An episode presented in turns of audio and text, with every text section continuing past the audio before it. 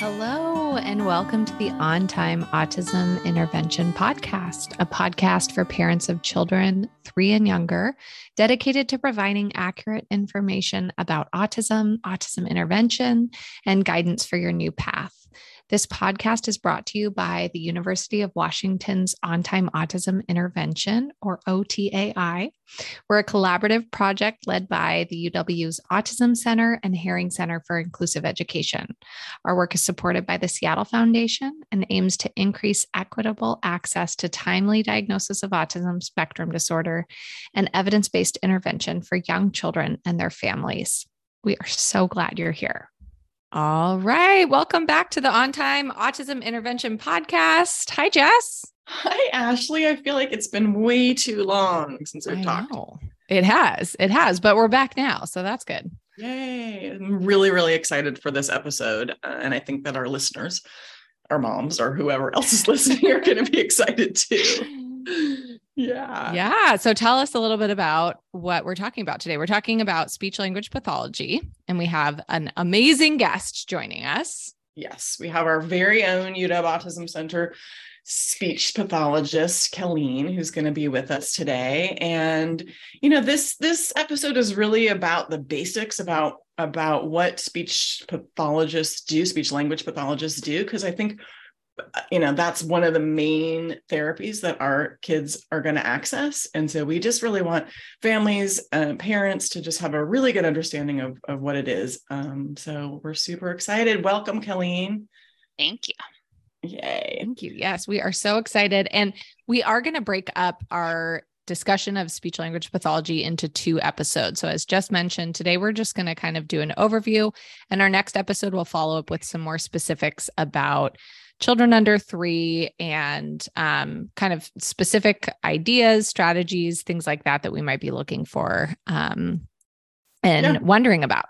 So let's get started. Let's just start, Kelleen. Can you tell us in in a nutshell, if possible, what what what is a speech language pathologist?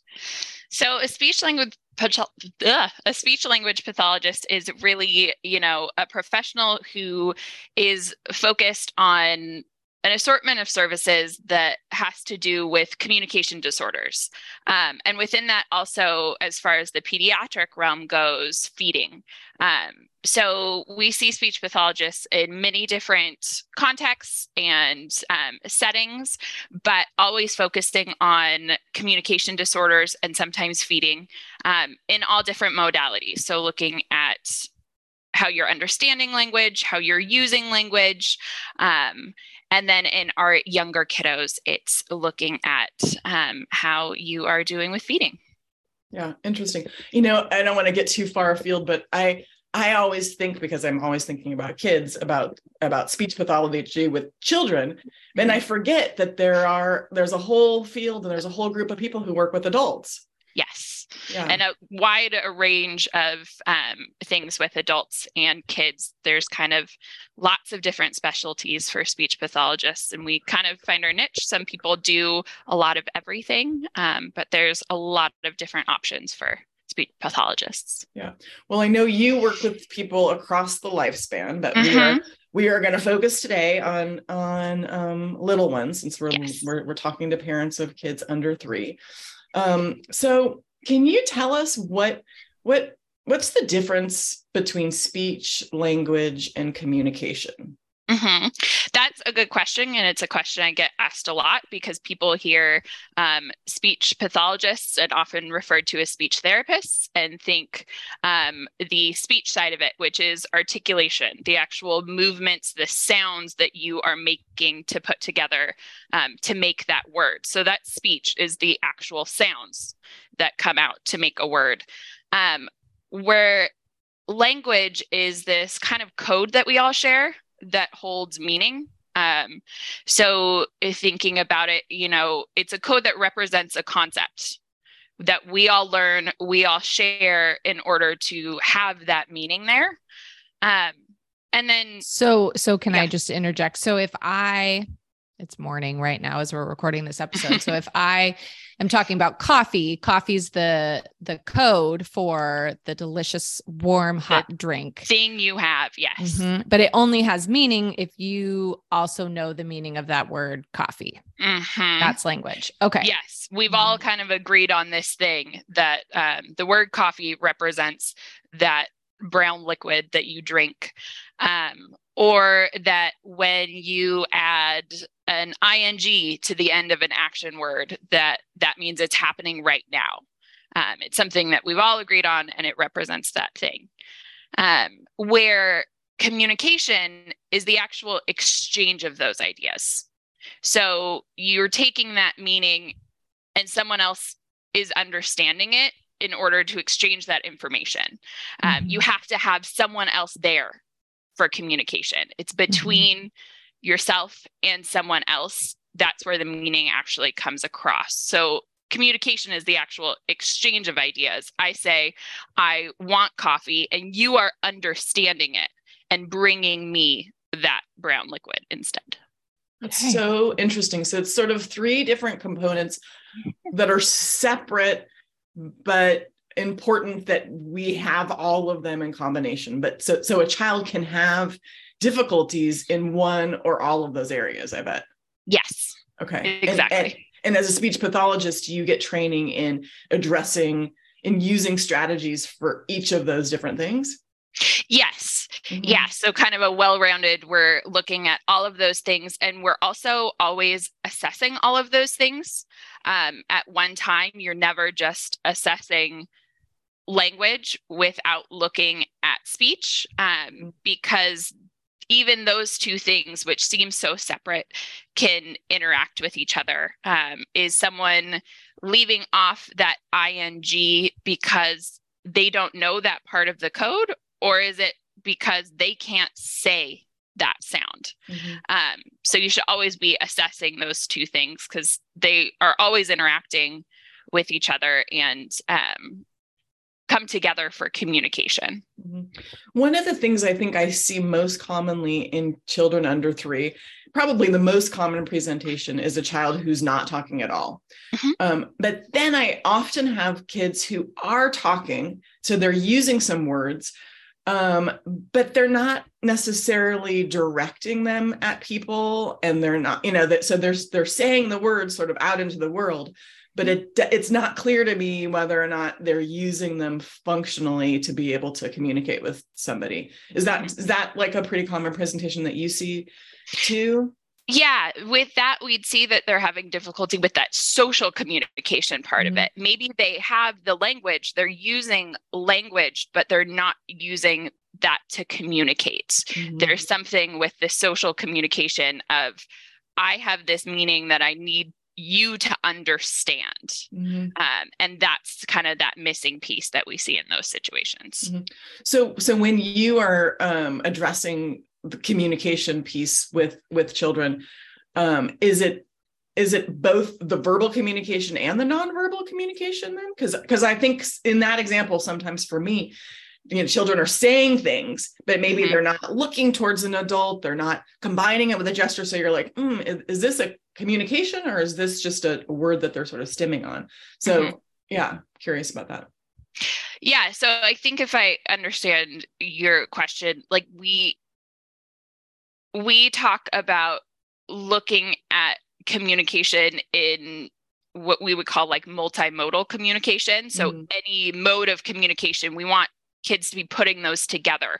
We want them using gestures, um, and using nonverbal communication. So that should always be targeted at the same time, especially because those are precursors and to that spoken language um, and that social communication. We need those things there um, because you can't communicate with someone else unless your intention is for that person and both people share that mm-hmm. intention. Mm-hmm so so so there's the speech that's clearly around sort of motorically being able to make the sounds mm-hmm. there's the language which is sort of the content of like sort of what you're saying and then and then the communication is is those things plus some of those nonverbals making sure that you've gained Mm-hmm. your partner's attention and and and that back and forth social piece um, so is it sort of like increasing complexity then from speech to language to communication i don't know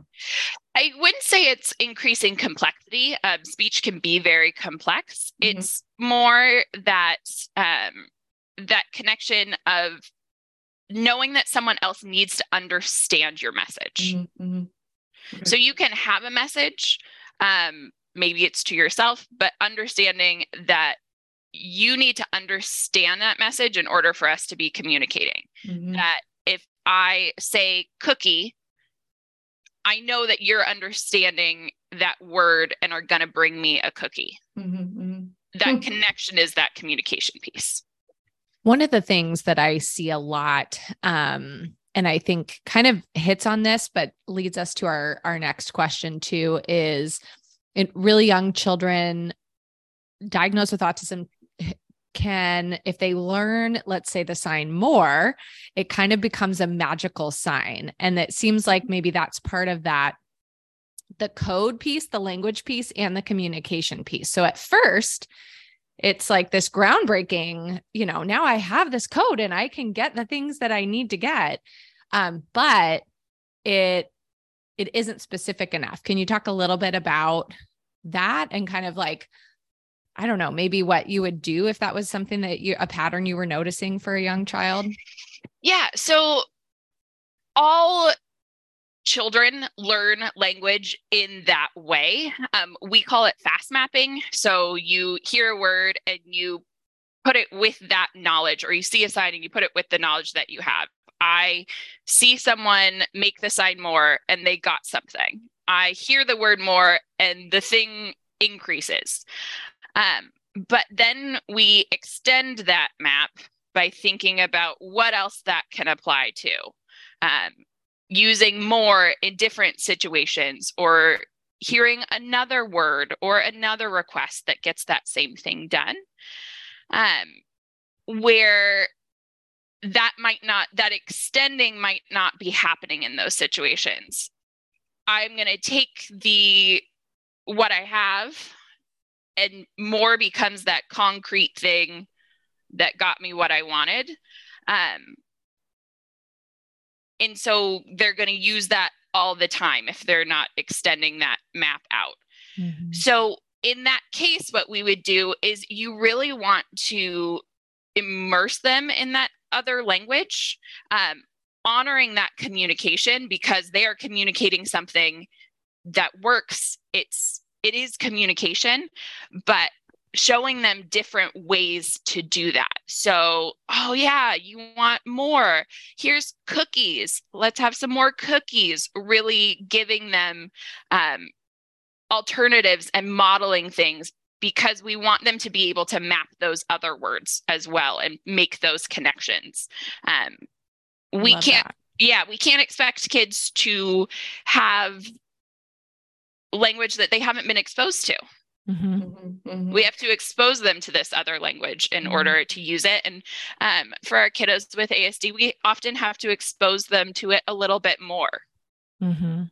Mhm. I love that. And that similar to, you know, what I often tell parents too and what we tell parents through our our trainings and workshops at the autism center is um we ca- ha- talk about using really simple language but really highlighting the important words. So if the child wants more cookies, then we're going to say and and more is what they're using we're going to say more cookies and really put the emphasis on that that one extra word keeping it simple so that it's kind of consumable and understandable um is that similar to Yeah, the one thing we do talk about that um, I always make sure to talk about with parents because as parents and teachers and even professionals, um, we used to be taught, you know, go really simple, which is really true.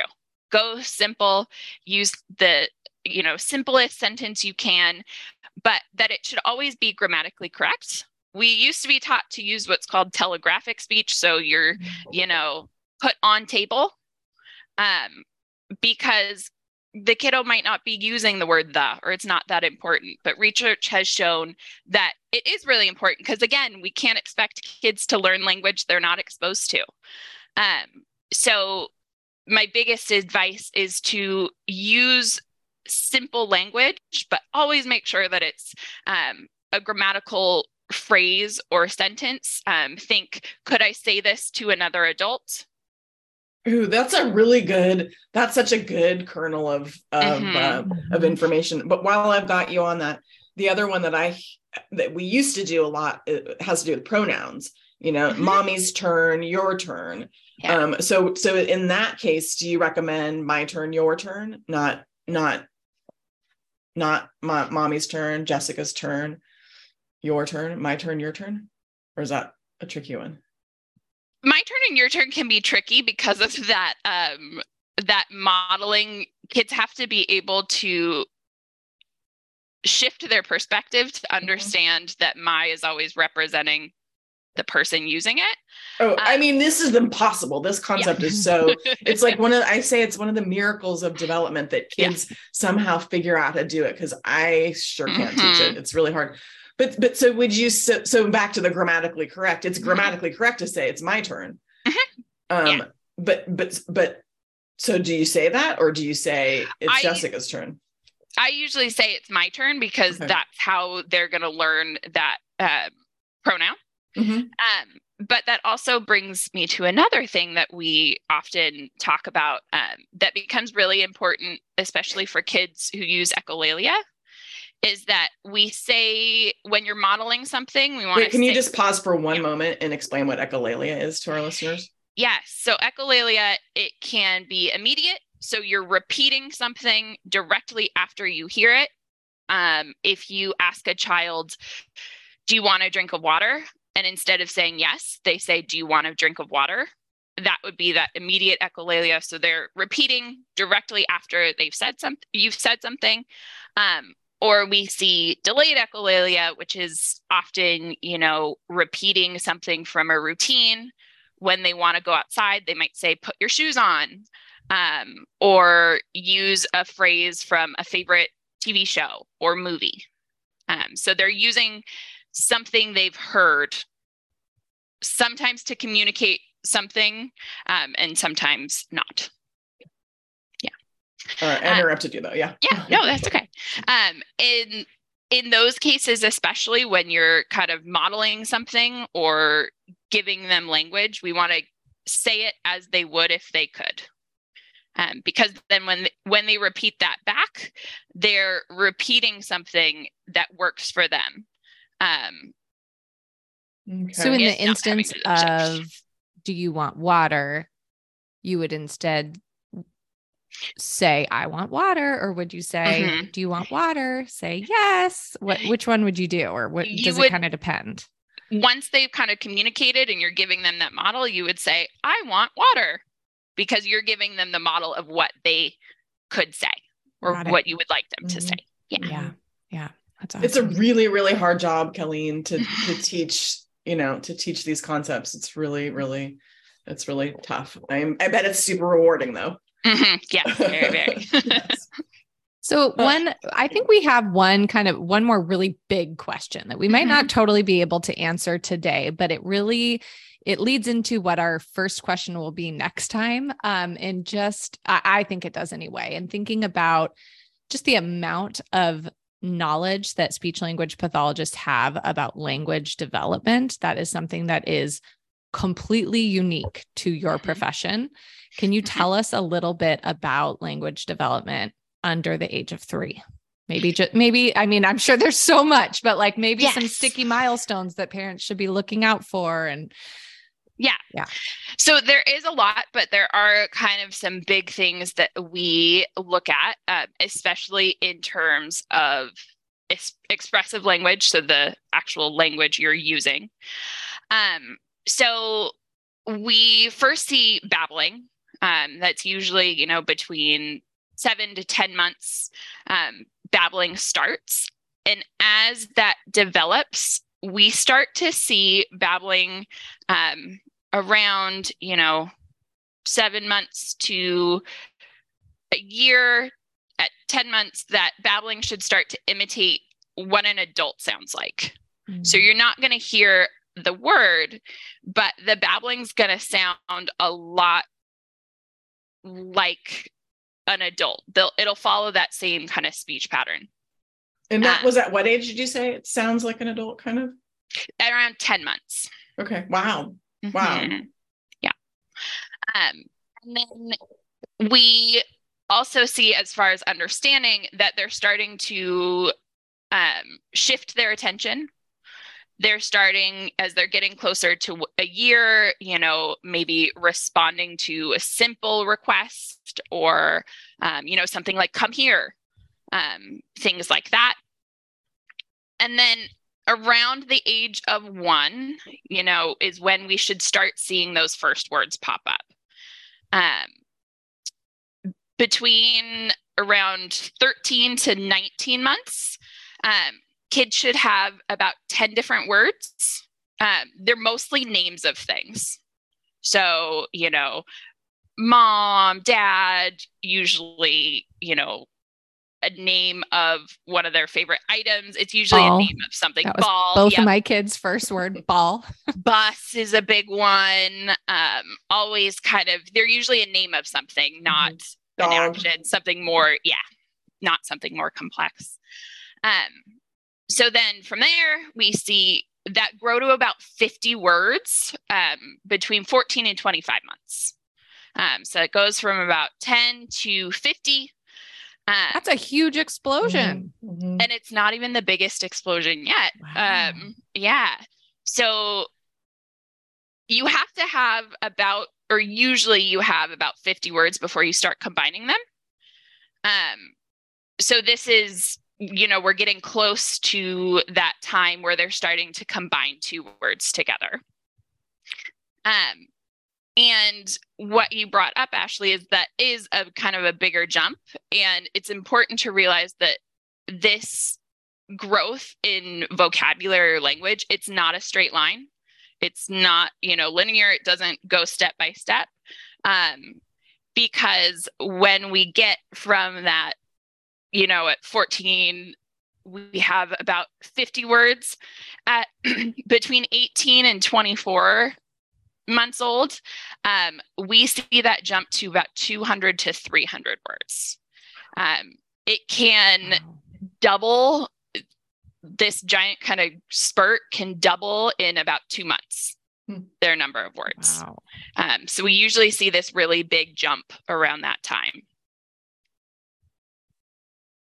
That's incredible. And what what any any similar kinds of milestones with like gesture with nonverbal kind of gesture use? Like pointing, like when does it when typically does does a child usually start to point? Yeah, so pointing um, starts around that kind of that seven months to a year, mm-hmm. um, and we usually see understanding language being a little bit easier for kids first. Um, so you'll see you know being able to point to something um, in a book before you might be able to point to communicate. Um, and thinking about using gestures kind of it grows along that trajectory.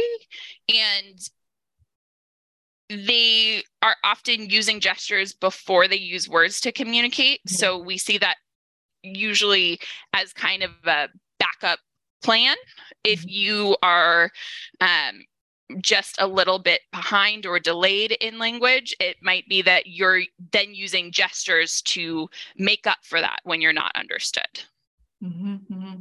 that's a lot oftentimes kind of something that i explain i find myself explaining to families that um, you know in a child who's not yet using words at say two you know we would expect them to really want to communicate and to mm-hmm. compensate for not being able to use words by using their bodies in all kinds of ways to get parents to understand what their needs are and that's when you see all kinds of gestures and, and, yeah. and things like that and, and it and it sort of when a child doesn't use any gestures and mm-hmm. they're not using any words and they don't really seem to be trying to get messages mm-hmm. across that that that's often kind of what the what the picture of autism looks like yeah so interesting cool yeah. well any other things about those milestones that we want to talk about now or should we I list? think yeah a kind of just a um a, a little tidbit that we tend to kind of when remembering our milestones as far as you know putting words together and stuff like that it's usually kind of correlates with age. So a one year old will be using one word to communicate. A two year old is usually putting two words together. A three year old so up until the age of six it actually um, corresponds pretty well with their age. That's super cool. Really mm-hmm. cool. Up oh, until yeah. six Okay. Okay. Um, I don't know. I, I know I heard some, there's a group that has a message out there that's like 15, 15 gestures by 15 months or something too, that, um, I always struggle to like figure out what the exactly 15 gestures are, but, but, um, but I, I've heard that as a, um, thing to remember too, that by 15 months, you should expect really a lot of gestures. Mm-hmm. Um, yeah. Well, thank you this so awesome. much. Yeah. Thank you so I'm much. Excited. This, is- this has been so helpful. And I'm really excited to have you back too to dig a little bit more into, you know, I think this is such a good foundation for our listeners. Um, and really understanding what speech language pathology is. Mm-hmm. And next time we'll we'll get into some specifics of like what's the difference between an SLP and a BCBA or um, you know how might we work together? And what are some really common goal areas for young kids? So um, it's just been so wonderful to have your knowledge and expertise and we thank you for being here. Yeah thanks for having me. All right kelly we'll talk to you soon. Bye Have a good time. Bye. Bye, bye.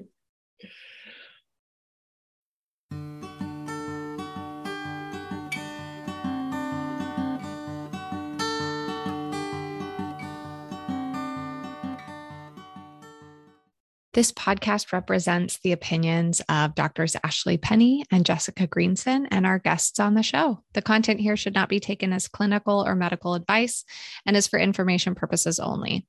Because each child is so unique, please consult your healthcare professional with any specific questions. Views and opinions expressed on the podcast are our own. While we make every effort to ensure that the information we're sharing is accurate, we welcome any comments, suggestions, or corrections of errors. This podcast should not be used in any legal capacity whatsoever, including but not limited to establishing standard of care in a legal sense or as a basis for expert witness testimony.